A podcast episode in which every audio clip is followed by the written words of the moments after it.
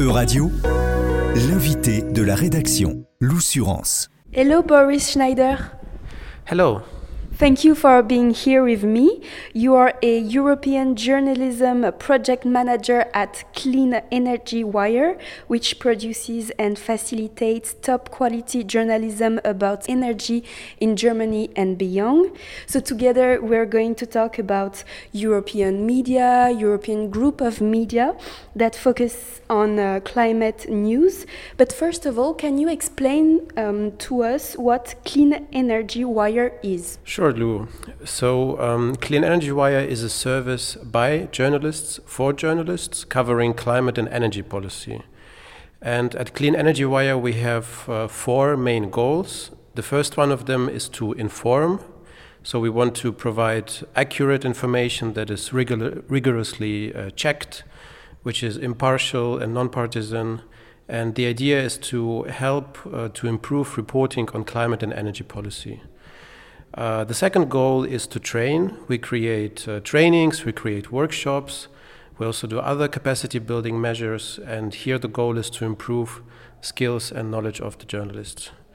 The third goal is to connect. So we have various uh, networking opportunities for more cross border collaborations amongst journalists, um, such as, for example, journalist tours um, and yeah, other kinds of cross border excursions. And um, number four, the fourth goal is to support. So we provide direct support to journalists. That means if you're a journalist and you are researching a story on energy, on climate policy, be it in Germany or be it uh, abroad in Europe, you can write us an email at info at cleanenergywire.org or you can call the number on our website and um, a colleague will pick up and answer your request and help you find the relevant contact. So basically, how many journalists do you have in your network? So I think it's um, slightly above 300 journalists. I'm not fully sure about the exact number, but around half of those journalists are from Europe and the other half from the rest of the world. And basically, everybody who is a journalist and is working on energy and climate, it does not have to be your only topic, but it should be a topic that you work on regularly. And if you work for a serious media and you do professional journalism, then you can apply to join the network. And um, it's free of charge. And yeah, we, of course, will admit everybody who is doing actual work on the topic. What exactly is your job at Clean Energy Wire? What do you do uh, every day? Uh, well, specifically, my job uh, concerns basically everything that has to do with European topics at Clean Energy Wire. Um, so, to explain a little, when Clean Energy Wire was started about nine years ago, um, back then we were writing about and working um, exclusively on the German energy transition. So, it had really a focus on the so called Energiewende. And uh, in the last years, we um, understood that uh, for our work, for the topic of energy and climate policy, you of course have to look more and more beyond the national borders. And we are now in the process of uh, turning all those four um, sections or four goals that I explained in the beginning into um, a more European format. So that means we are making our publications uh, more European. We are also doing the, um, the online events that we organize, the journalism tours or the training opportunities, more European. And my role is in a w- right now to to speak to different uh, journalists and uh, stakeholders from media and from the climate and energy field in Europe, um, and to understand in those conversations.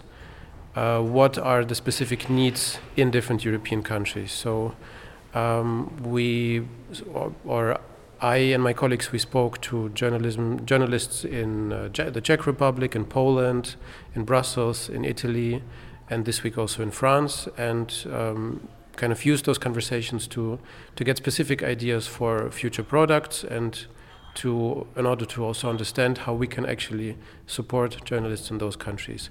So what I do specifically is a bit of a, a mix of um, finding information doing, you can call it market research, and uh, developing new products at Clean Energy Wire.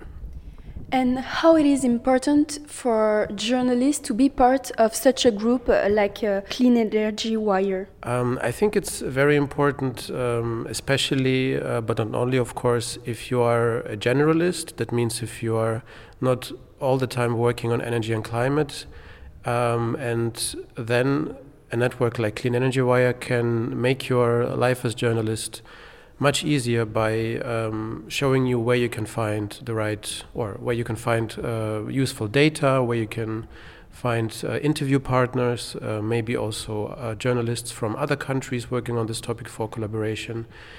Um, so the more people get involved into our network and the more people use our services, the more useful they become in the long run.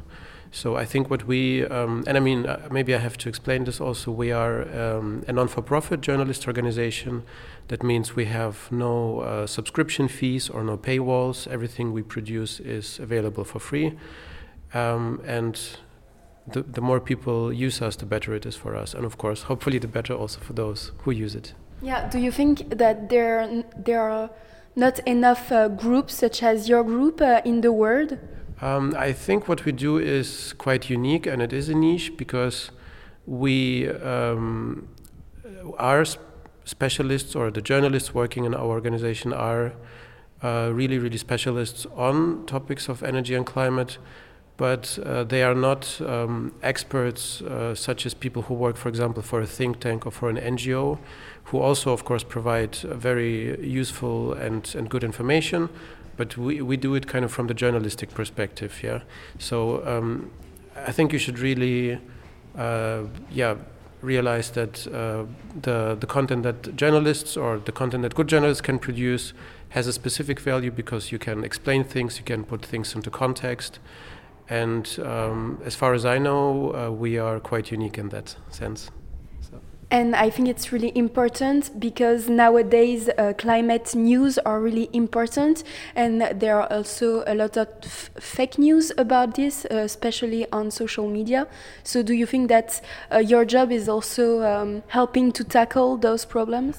Um, I think that we also do that because we, um, as I said, everything we, we publish or everything we um, show in our online events is uh, rigorously rigorously fact checked. So um, for us, it's not important to be the first ones at 6 a.m. in the morning who publish a story, but on the contrary, we prefer to um, take our time, but then make sure that uh, there is depth and that there are relevant sources mentioned and that there is yeah just a very high quality reporting.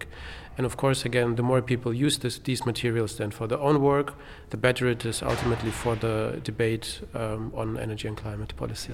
Is there any limit uh, to those groups of media and groups of journalists? You mean whether our format has certain uh, shortcomings? Yeah too much online stuff being maybe uh, tiring or difficult to follow. That's why we try to keep a balance of both things.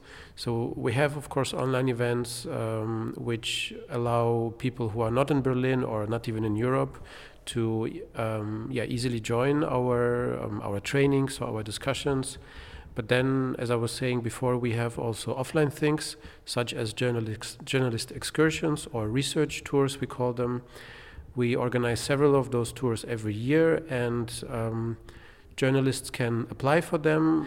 So, for example, last year we had a tour on nuclear energy, which went to Germany, France, and Switzerland, three countries with uh, very different um, policies on nuclear. Um, and after that, we did a tour uh, to Brussels on the questions of how the European institutions are trying to solve the energy crisis. Um, and for yeah, such tours, everybody um, can apply who is a journalist, and then we select a group between I think 15 and 20 people, which then for um, three or four days is uh, traveling with us. And of course, you when you meet offline, you have a very different level of um, connecting with people. So establishing professional connections, maybe making friends with other journalists, but also meeting people that you might be then able to interview or use for your articles as input so definitely there is a plus of doing stuff online offline sorry offline but if we would do everything offline then we would reach only a very small number. So it's always like a balancing act. Thank you so much uh, boris uh, schneider. Thank you for answering my question. Thank you lou. Euradio vous a présenté l'invité de la rédaction. Retrouvez les podcasts de la rédaction dès maintenant sur euradio.fr.